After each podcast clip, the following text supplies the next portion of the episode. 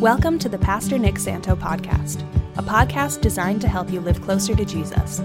We hope that God uses it to encourage and empower you in his plan for your life. Now let's get into today's content. We are in 2 Samuel chapter 24 tonight, which is amazing. As you've noticed, it's the final chapter of 2 Samuel, uh, though not exactly the end of David's story and testimony in Scripture, just kind of the end of uh, the part that we call Samuel that's ascribed uh, to him, though he couldn't have wrote this part because he's been dead for about 50 years at this time. But chapter 24 is a very strange epilogue, a very strange way to close the chapter. It's not exactly in chronology with the events that we've been tracking with. What happens in 24 probably happened sometime earlier in David's ministry, but it's placed in the scripture right here. And what you're going to discover as we go through it is that it's a very challenging and very puzzling and also very revealing and in some ways very comforting uh, segment of scripture. It's very simple. It contains an action, something that's done, a reaction or consequence based on the action, and then finally an outcome. And that outcome is the reason why its place where it is in Samuel, God uh, wanting us to see. And so let's read the chapter together. Chapter 24, I'm going to read all 25 verses of it right here, and then we'll get into uh, the, the, the, content of the message. So uh, it says in verse 1, it says, And again the anger of the Lord was kindled against Israel. And he moved David against them to say, Go number Israel and Judah, or take a census.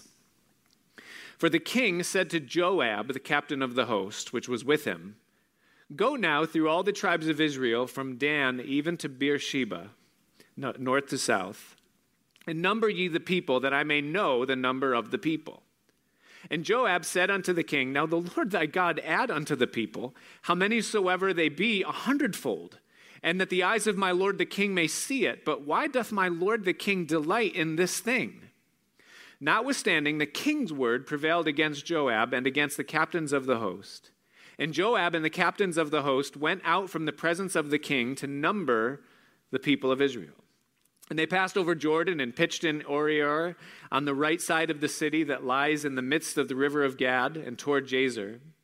Then they came to Gilead and to the land of Tahtim Hadshi, and they came to Dan Jaan about to Zidon and came to the stronghold of Tyre and to all the cities of the Hivites and of the Canaanites, and they went out to the south of Judah, even to Beersheba.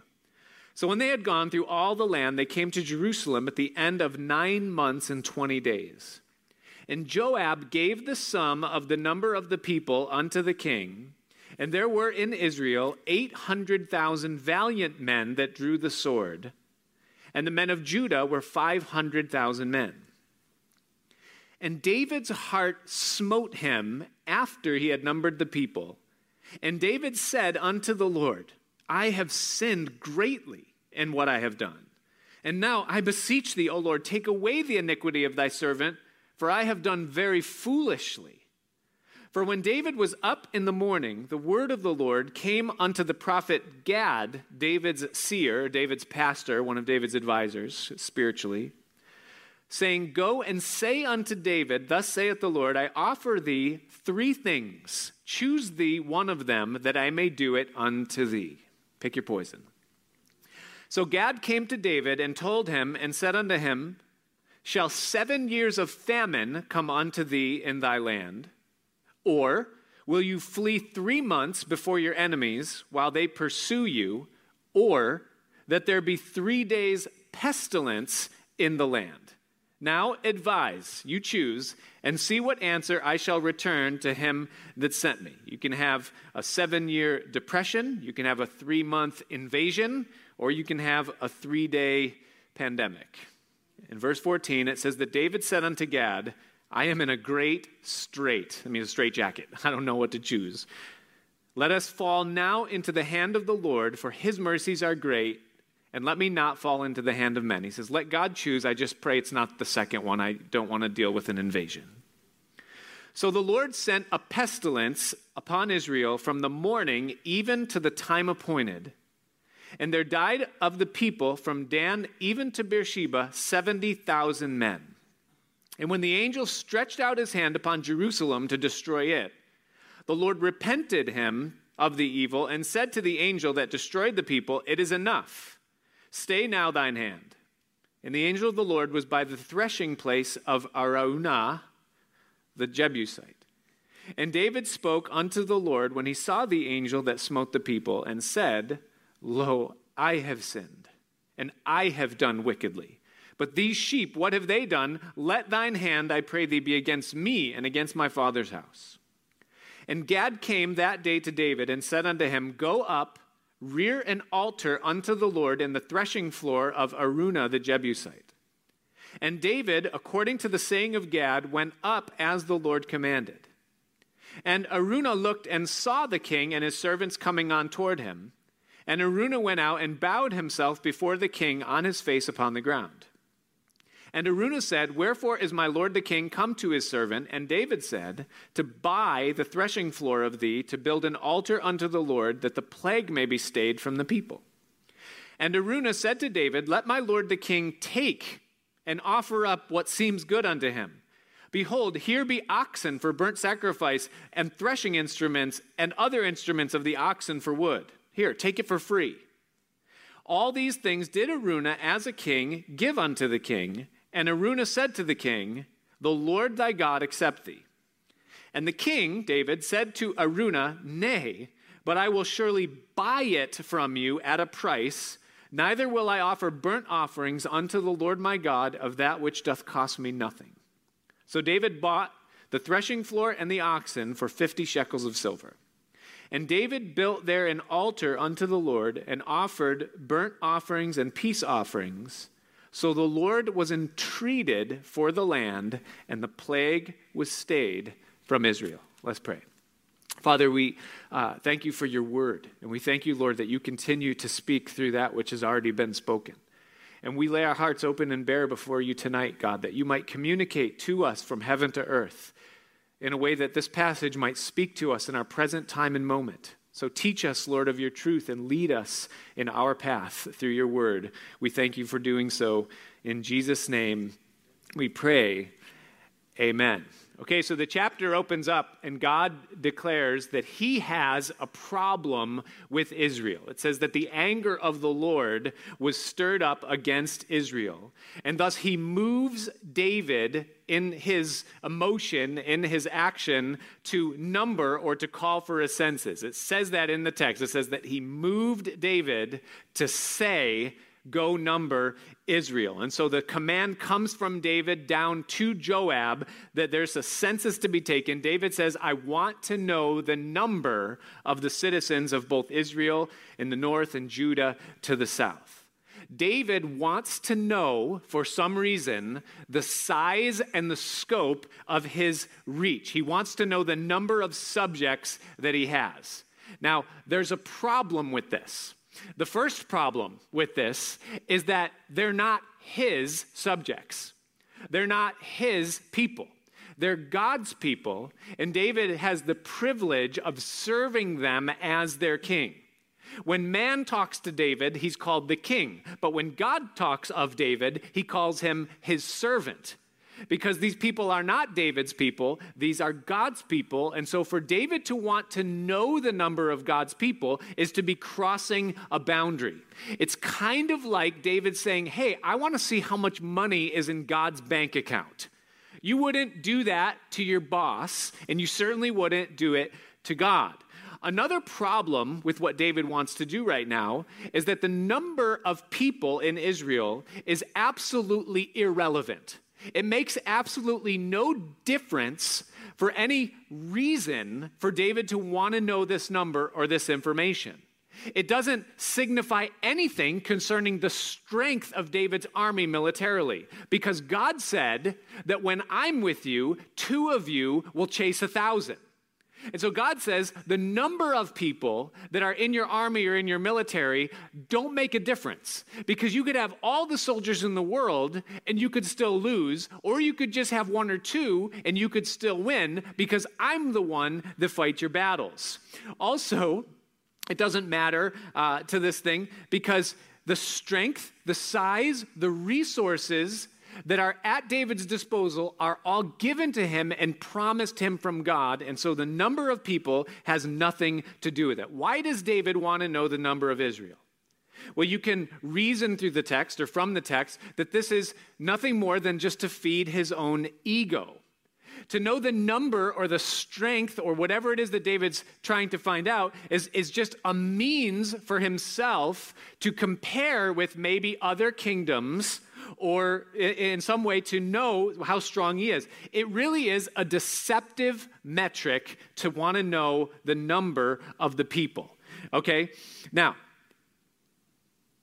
it doesn't tell you anything, it causes anxiety, and it can change the compass of your direction when you start thinking in these terms. When you, as an individual, begin focusing on, and I'll say it as a Christian, is you as a Christian begin focusing on what's my net worth? How much am I at, if I if I were to calculate all of my assets? How much am I actually worth? And you calculate it out. Well, I've got this much equity in my house, I've got this much in my retirement account, this much in savings, I make this much a year, this much in this whole thing. And, and you come out and come down to that number, and you're like, wow, okay, now you got that number. So what? Okay, because God says that He's the one that provides for you right? He's the one that says, don't worry about tomorrow. Don't worry about what you're going to eat, what you're going to wear, and these whole things. He says, let those things take care of themselves. It doesn't help you to know what that number is. What's in my retirement account? How many people are in my church? Or, you know, whatever it might be that you're trying, all of a sudden, what's going to happen is that you're going to get anxious because now you're just comparing yourself with everyone else. Well, now that I know that number, well, where does that rank among X age Americans in 2021 for where I should be if I want to retire. And notice you go, uh oh, I'm below it. And you start going like, oh my. Or you say, I'm above it. But now all of a sudden it's like, I got to keep it. And now all of a sudden my aim and my goal is somehow affected by that number, whatever it is. And, and it, that number now, whatever it is, begins to govern the way that you make decisions. Everything needs to be up and to the right. And if I'm doing good, everything is up and to the right. But if I'm doing bad, then things are going, or if things are going south, then I must be doing bad. Listen, you've gotten your eyes off things because things go up and down. God says, I don't want you worried about this. But for David, he wants to know. Even Joab who is not a godly person, as we have seen, looks at David and says, What? Why do you want to know that number? Like, what? That's just a waste of time. It doesn't make any sense that you want to do it.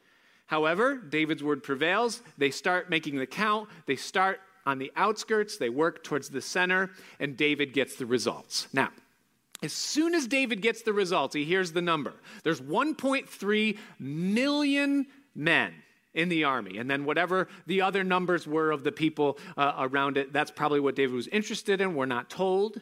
Okay, but as soon as David hears that number, conviction from the Holy Spirit comes in because he knows that he did something that wasn't right. He has the conviction that he has offended God in this. Isn't it interesting how sin affects you know, you do something, you kind of know you're not supposed to do it, but you think, well, it's no big deal, I can get away with it, and then you do it.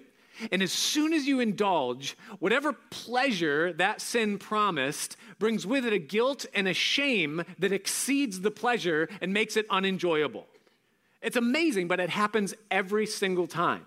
It's just the way of God.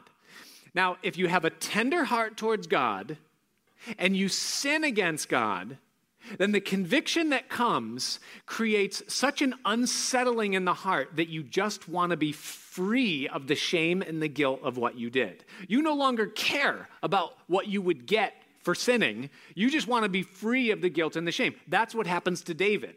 He realizes he did something wrong. He immediately says, God, I've sinned. I've done foolishly. This was a, a, a stupid exercise, a waste of resources. I'm sorry that I did this. So the pain of the shame greatly outweighed the pleasure that he experienced in finding out the information that he wanted. But not only that, now he has to deal with the discipline that comes. Because God says in Hebrews chapter 12, verse 6, that as a father chastens his son, or corrects or trains his son, so the Lord disciplines those he loves. And so God is going to bring discipline to David now as is his way. And so he says to David, choose your punishment. And again, he says you can have seven years of depression, three months of invasion, or you can have three days of pandemic. And David says, Please, God, you choose just anything but an invasion of our enemies. And so we're told God chose a pestilence, and from morning until the time appointed, 70,000 people died. Well, the outcome of the event is that God gets to the point where the angel that's causing this destruction is over Jerusalem, the name where God says that he will, or the place where God says he'll put his name there. And God tells the angel to hold back. He says, Stay, stop for a minute. And he lets David see, because we're told there in verse 17 that David saw the angel. So God opens his eyes and lets David see the connection between what's going on between heaven and earth. And then David repents with the same voice that was moved to speak and to say, Number Israel. David says, I have sinned. I am guilty of this. These people are innocent. God, put the punishment upon me, not upon them. And then the prophet Gad comes to David. He says, Listen, here's what you do go buy the threshing floor of Araunah the Jebusite and offer there unto God an offering, a peace offering, and a burnt offering, and the plague will be stayed. And of course, David does it. He has this interaction with Araunah. He numbers to him the price, he pays it, he offers. The plague is stayed, and it's the end of the story and the end of the book. It's an amazing passage of Scripture. But there's three things in it that I want to pull out for you and place before us here tonight that you can write down and think through and apply to yourself and to the situation that we're in in the world today. There's three things. Number one is a problem, number two is a plan, and number three is a path. So let's start with the problem. Israel and Judah, the people of God that we're talking about here in the text, they were the covenant chosen people of God. They were chosen by God to represent Him to belong to him, and to be blessed by him. God said to Abraham, who was the father of it all, He said, In blessing I will bless you, in multiplying I will multiply you. As the nation developed and unfolded, God gave countless promises to His people through the prophets and through Moses. And God placed His blessing upon His people. But now, in this moment, God sees something in them that's hindering what he wants to do in them and what he wants to do for them. And God is offended and God is frustrated because there's something there. That's why it says that the anger of the Lord was stirred up against Israel. At the same time, you have David. David was God's chosen king. He was chosen by God to be his servant, to be God's friend, and to be blessed by God. And we've seen as we follow David that God has kept that promise and he has blessed David. But God sees something in David that's hindering what he wants to do for David and through David, that's offending God's person and his ways, and that's frustrating God. And it's revealed as you kind of look at the context of what's going on, what it was that God was upset about. The problem that God has is that there was pride. Israel and David had become lifted up in pride. Pride is an attitude or a condition of thinking that you're better than someone else, bigger than someone else, beyond everybody else, above everyone else, more valuable than everyone else, more privileged or more favored than everybody else. And God saw an attitude of pride in the nation and in the king. Now, here's, the, here's kind of the, the, the confusing part of it all it's that it was kind of true. I mean, if you really think about Israel in the context of the other nations, they were better. I mean, really, think about it. They had a better military, a better economy, they had better culture, better values and ethics.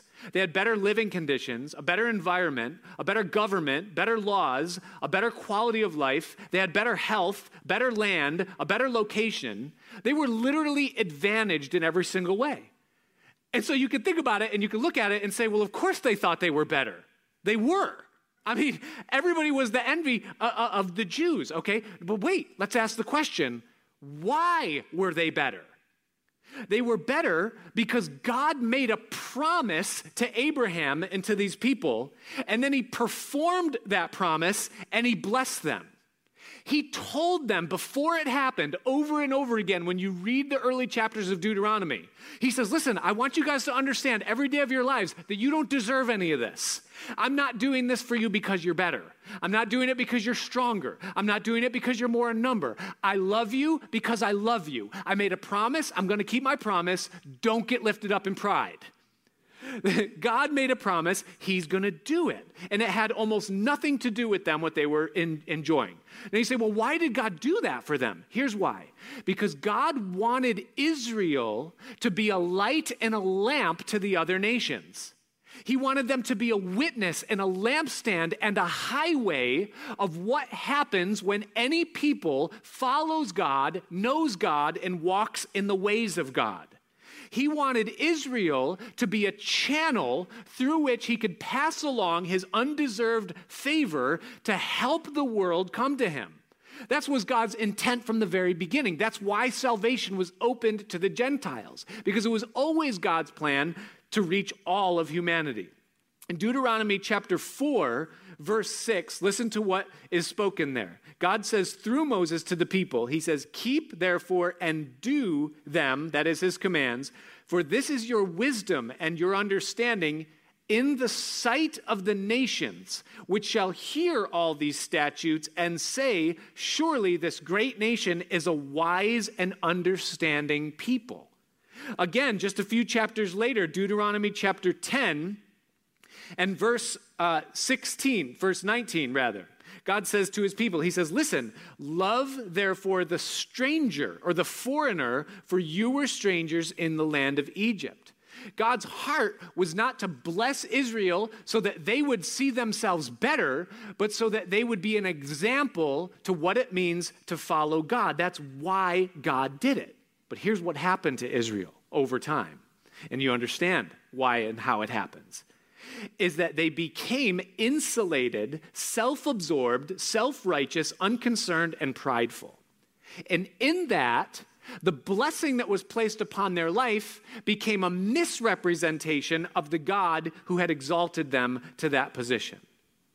And their pride had turned into a misuse of the good that he had given them. Now, pride is natural, okay? It's something that you are born with. We are all born with a certain element of pride. But when you are distant from God, pride becomes magnified. When you're close to God, when you're near Him, you see things in their right context. So you give thanks. You recognize that everything in your life is from Him. You respond in a right way by giving back and reflecting rather than absorbing everything that God gives to you. That's what happens when you're close. But when you're far from God, you see inward. You start to complain, you're discontent, greed creeps in, you begin to compare yourself with others, and it becomes a am I better than you type of a game. And listen, God hates pride. Proverbs chapter 6, verse 16 and 17, Solomon says, Listen, there are six things, no, seven, that the Lord hates. And then he says, Number one on the list in verse 17 is a proud look. God hates pride. Why? Because pride turns God's friends into God's enemies. 1 John chapter 2 verse 15. John writes and he says this to you and I. He says, "Love not the world, neither the things that are in the world, for if any man love the world, the love of the Father is not in him. For all that is in the world, three things: the lust of the flesh, the lust of the eyes and the pride of life is not of the Father, but is of the world, and the world is passing away with the lust thereof. And James tells us that to be friends with the world is to be enemies of God. Pride turns God's friends into God's enemies. Pride also, listen, pride turns the blessings of God into food for human depravity. Let me say that again. Pride turns the blessings of God into food for human depravity.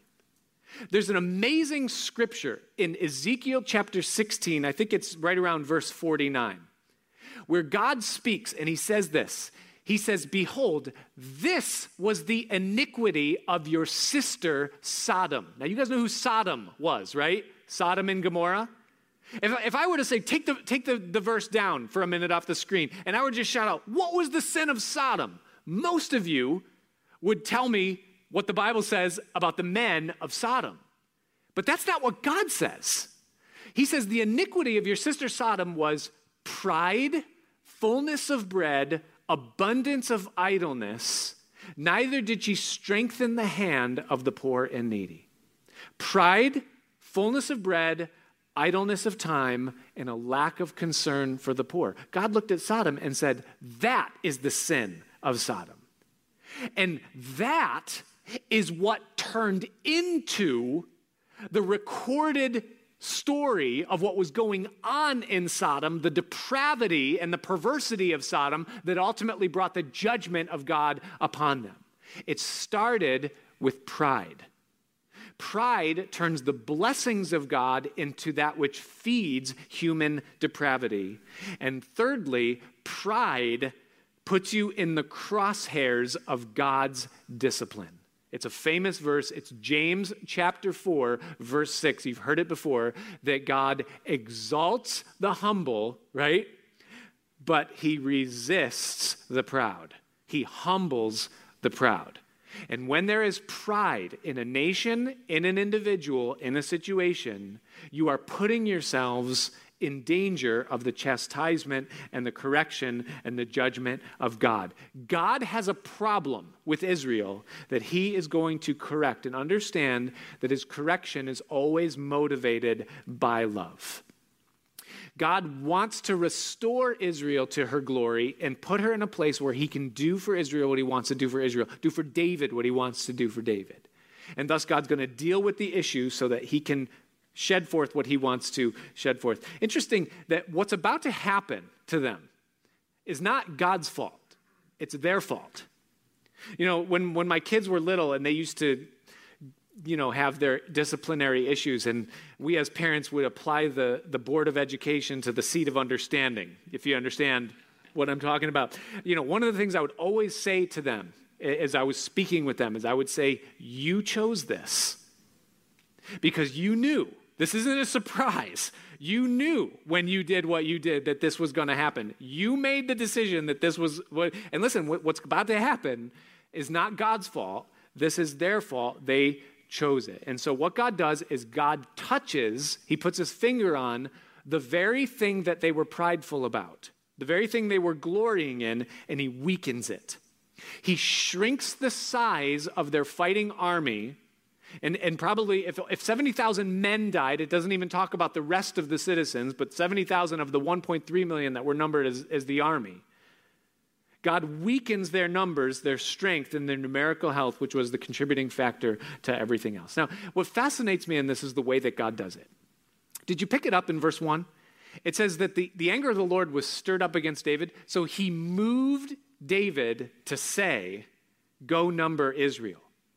God moved David to say something that was going to invoke discipline upon the nation. You go, wait, that's not fair. God triggered him.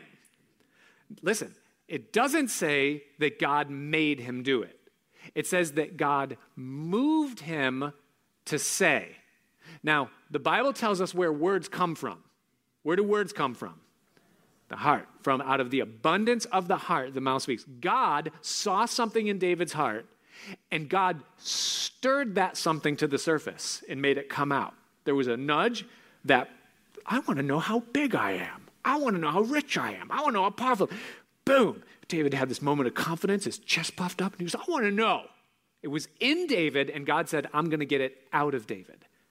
And that's what God does. When He sees something in a life that doesn't belong there, He brings it to the surface. Why did Jesus, when He was in the synagogue with the man there with the withered hand, why did Jesus make him stand forth in the midst? Stand up. I'm sick. and he stands up and he does it. And Jesus says, Stretch out your hand. I can't stretch out my. God's way is that he exposes that which is sickly so that he can remove it and get it out of the way. He brings it to the surface and then he removes it. God moved David to say it, okay? Now, notice God owns the action. God was angry, God moved David to say it. So, regardless of the fact that David spoke the word, God owns this. He says, I did it. But what's amazing is the way that God did it. Okay? God moved ahead of state, David, the king, to make a decree that would invoke discipline on the entire nation. And he did it through the avenue of Satan. You say, what? When you read the same passage in First Chronicles, First Chronicles 21 1, the verse will go up on the screen. It says this It says that Satan stood up against Israel and provoked David to number Israel. You say, well, wait a minute. Samuel says God moved David. Chronicles says Satan moved David. That, that seems like a contradiction. No, no, no, no. Listen. God used Satan to move David to chastise him and the people. And all of a sudden you're going like, what the, how, how, is, how does all of this work? Understand this. The devil works for God. Did you know that? Now, I know someone in here is going, like, the devil doesn't work for God. The devil is like the contrary of God, and you have good and evil, and, you know, darkness and light. And no, no, no, no, no. God owns the devil, all right? God establishes boundaries. God is sovereign, and Satan cannot do what God does not allow him to do. If Satan does something, God allowed Satan to do that something. God pulls the strings even when the devil moves. When the devil moved Potiphar's wife to move on Joseph, that was God pulling the strings because God had a plan, something that he was doing. When Job was afflicted by Satan in every way to an unimaginable level, it was God that was behind the scenes pulling the strings because he was doing something in Job that Job couldn't understand to bring forth an outcome that would actually be beneficial to Job and shameful towards the devil. But when you just look at it on the surface, you're like, look what the devil's doing to Job. He's just killing him. And God says, no, I own that because I'm doing something with it and doing something through it that time is going to reveal is actually good. Listen to what John says. John chapter 1, verse 3. Listen. John says, all things were made by him, that is Jesus. And without him was not anything made that was made. Nothing that is made was made except from him. In him was life, and the life was the light of men. Watch this. And the light shines in darkness, and the darkness comprehended it not. Follow it. Jesus said, I make all things and at some point in all things, I have drawn a dividing line behind between that which is light and that which is dark, and there is a separation between the two. But I made, I control both, says the Lord. Isaiah chapter 45, verse 7. God says, I form the light and create darkness. I make peace and create evil. I, the Lord, do all these things. God says, I own what happens on earth, no matter what you want to say about it. Proverbs chapter 16, verse 4. It says that the Lord has made all things for himself, yea, even the wicked for the day of evil. That's extremely challenging, okay? But God ordained darkness and he uses it as he wills. So God moved a human government to make a decree to bring chastisement upon a people that had nothing to do with the decree that was made by David. But God saw in his wisdom and his vision that the people were equally at fault with David. God saw that. And it resulted in a pandemic that took the lives of 70,000 men in three days. Now, do the math 1.3 million, 70,000 were taken out. That's 5%. So, in three days, 5% of the population was taken out by this pandemic. That makes me think that what we're going through right now is not a pandemic, okay? Because when you do the same math, which I did today, according to the sources, and I say that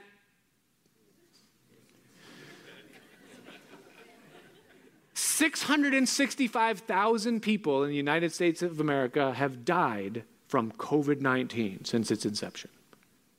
Out of a population of 331.5 million people. Do the math. That means that 0.002% of the population has died from the pandemic. Okay, 5% in Israel in three days, 0.002% of the population in two years. I'm not sure that's what we're going through right now, okay, when you look at it in the context of the scripture, but I guess that's stuff to talk about for another time.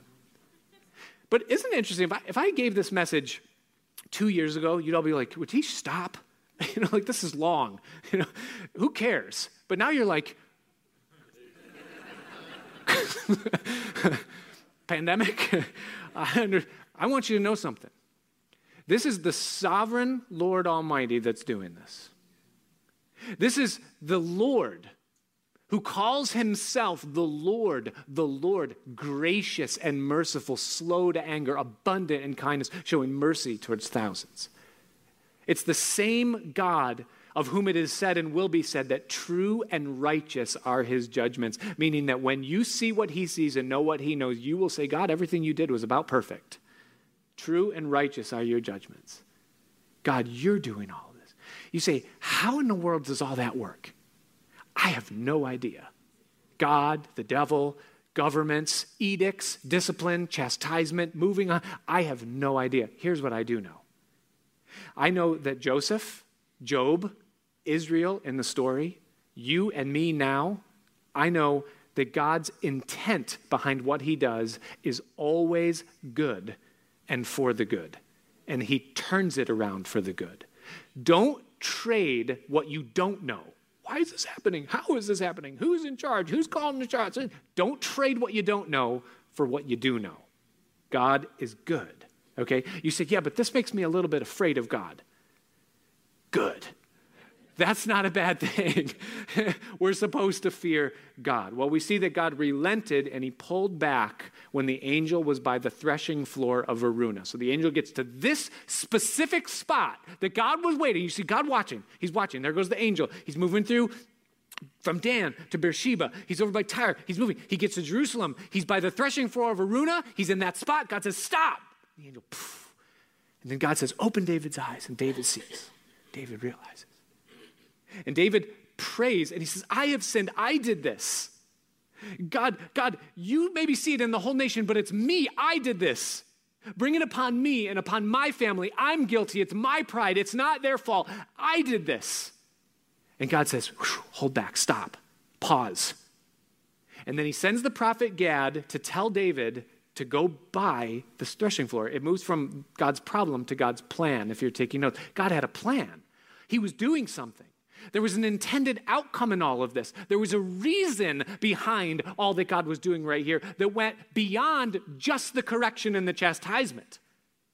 He said, Go buy that man's threshing floor, his, not his neighbor's, not another one down the block, not the best one in Israel. I want that threshing floor. David, you go get it. And so David, through Gad, goes, makes an offer, buys it. Why does God want this place?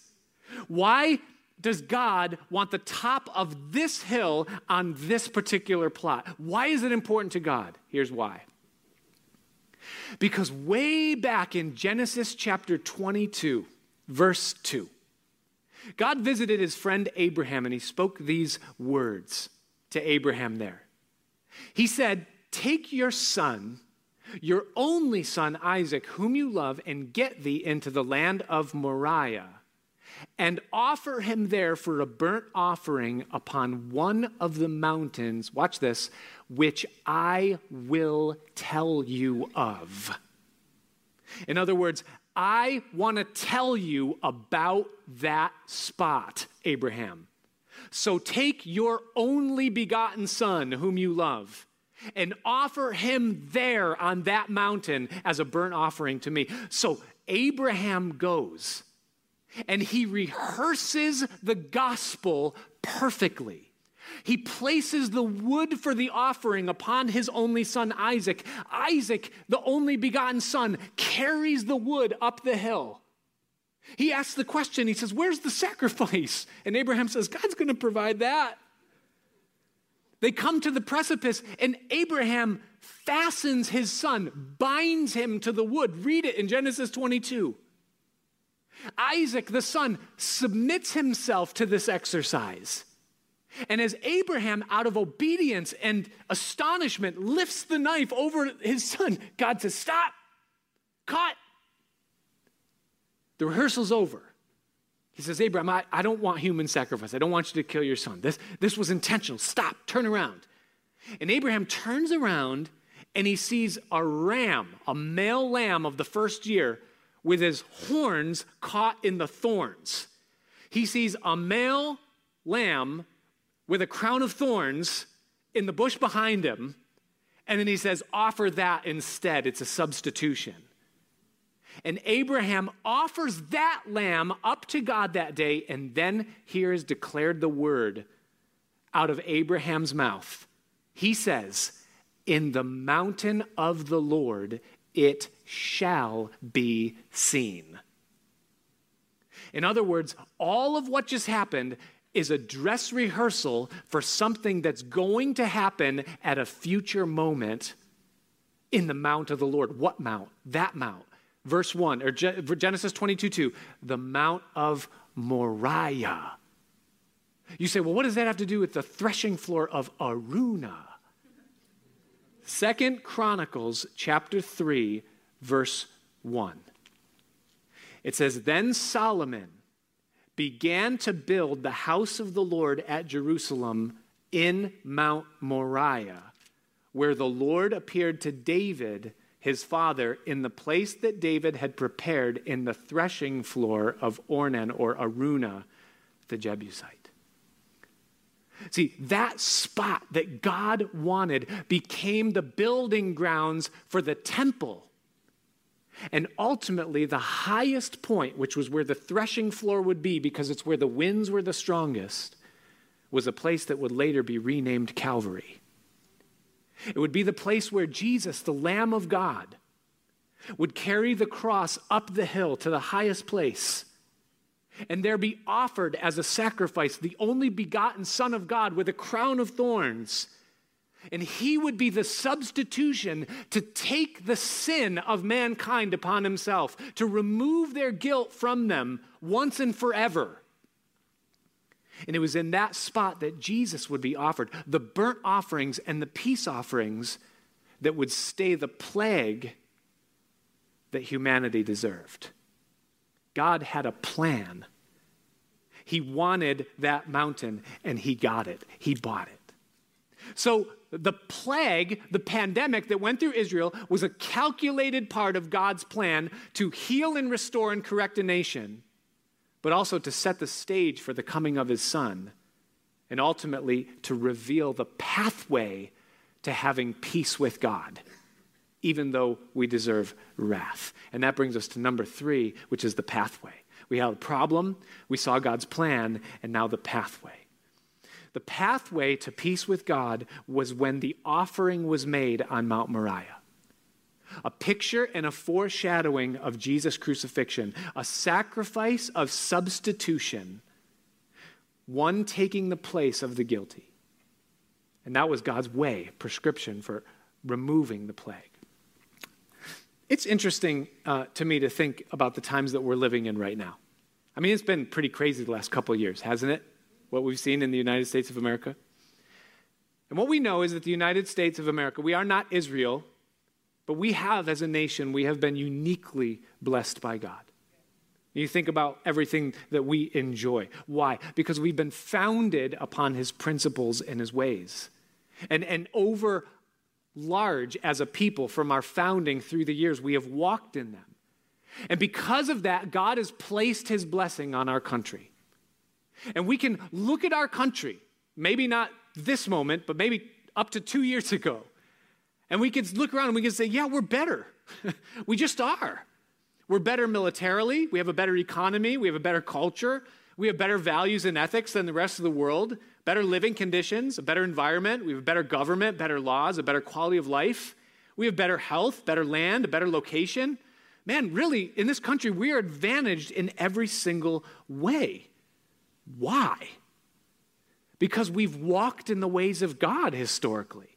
And God says that this is what I will do. This is my promise upon any that walk in these things. That's why these things exist.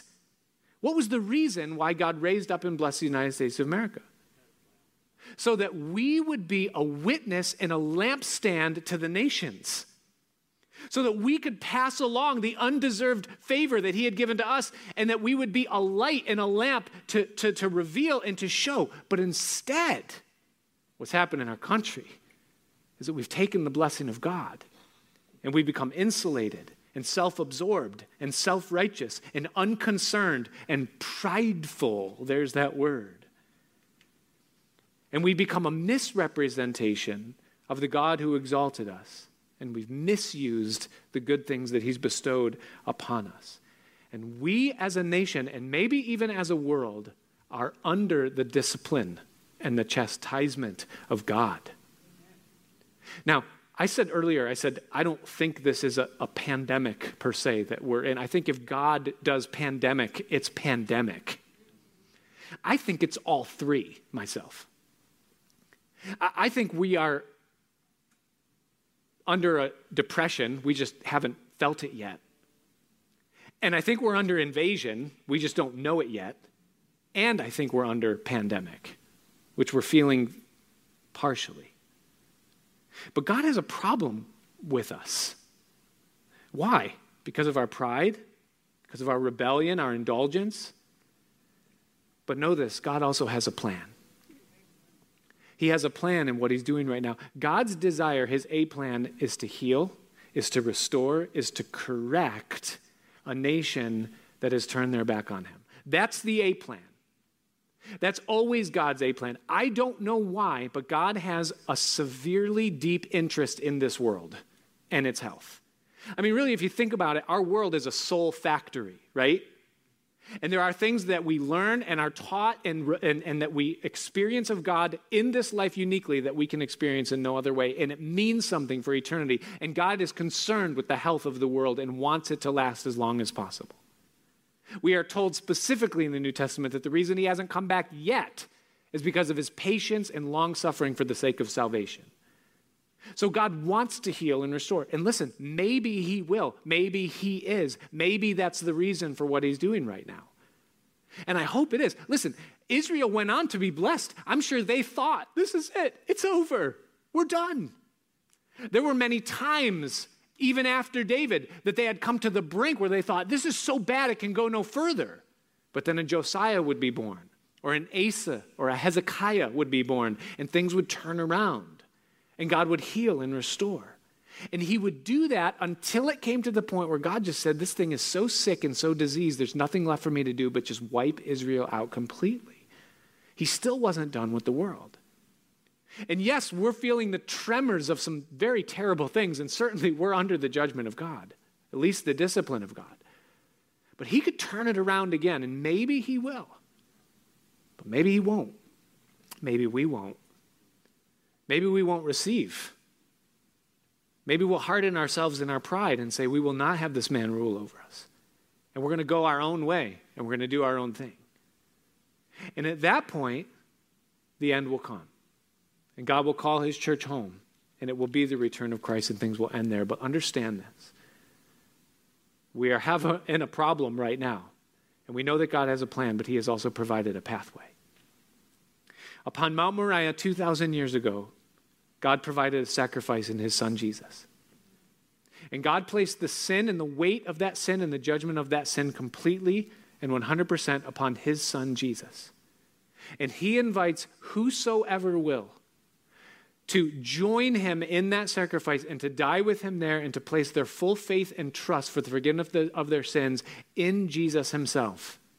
And in that, to move from the realm and the influence of darkness into the security and the safety of his light. And to not only be forgiven of our sin, but to have the promise of God to sustain and to keep and to hold on to us regardless of what else is going on on earth. You do not want to be under the influence of the kingdom of darkness right now. God has made a separation between the two. He has declared that in Jesus is life, and that life is the light of men. But he says also in John that men love darkness because their deeds are evil. And you could be a person that doesn't know Jesus personally, and you are a slave to whatever the darkness does. But in Christ and in faith in Christ, you're on a path where God can sustain and hold and keep you. And regardless of what happens in the world around you, God knows how to deliver the righteous from troubles. It says that in Thessalonians. Jesus said, In the world you will have tribulation, but be of good cheer because I've overcome the world. And God will use the things that we go through, even what we experience now, to wake us up and to shake us up, but ultimately land us in an even better place than we were before. That's what He did with Israel. That's what He wants to do with our nation, but He will absolutely do it with the individual. And the invitation to know Christ is personal. But my question to you tonight is this Are you in the pathway that God has ordained? Do you know Jesus Christ personally? Are you in the light? Because it's possible for you to know Jesus for salvation, but yet to be walking in darkness. This is not a time that you want to be walking in darkness.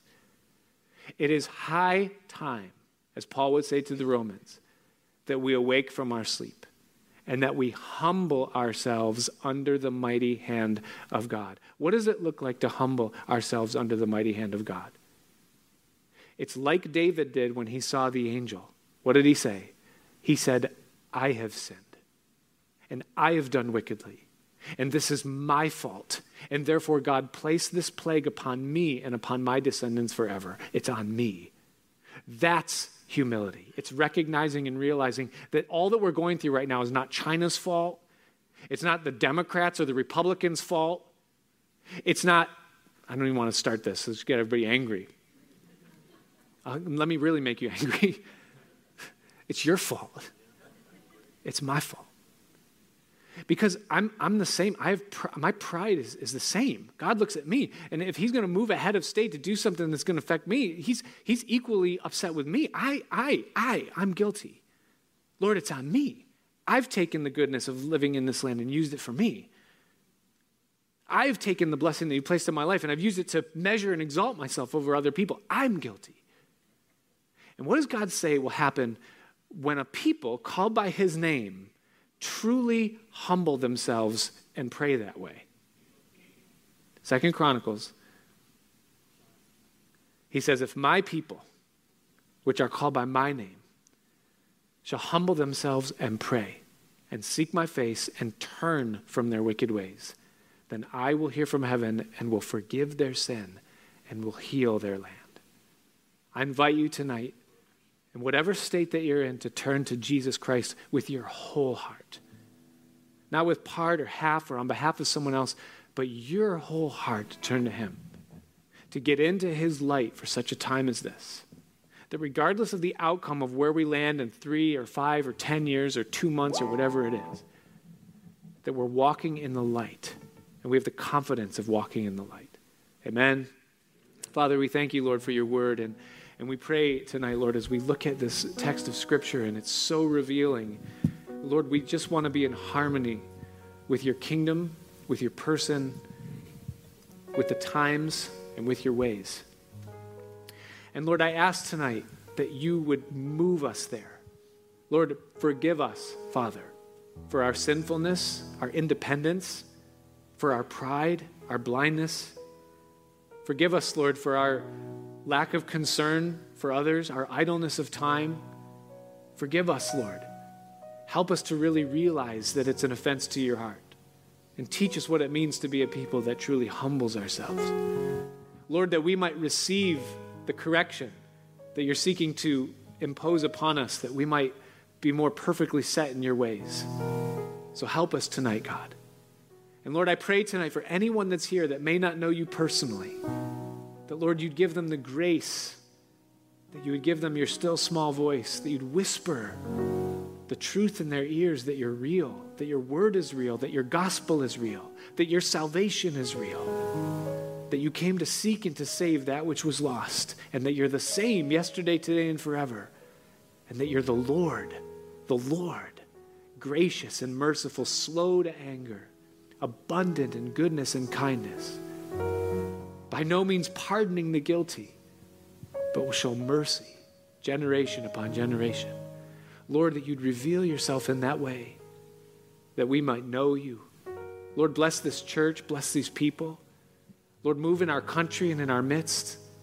Help us to be healed and to be restored. Revive your church again, O oh God. And help us, Lord, that we might be a people that are a city that's set upon a hill that cannot be hid. We need you now more than ever, God. May our eyes be set upward.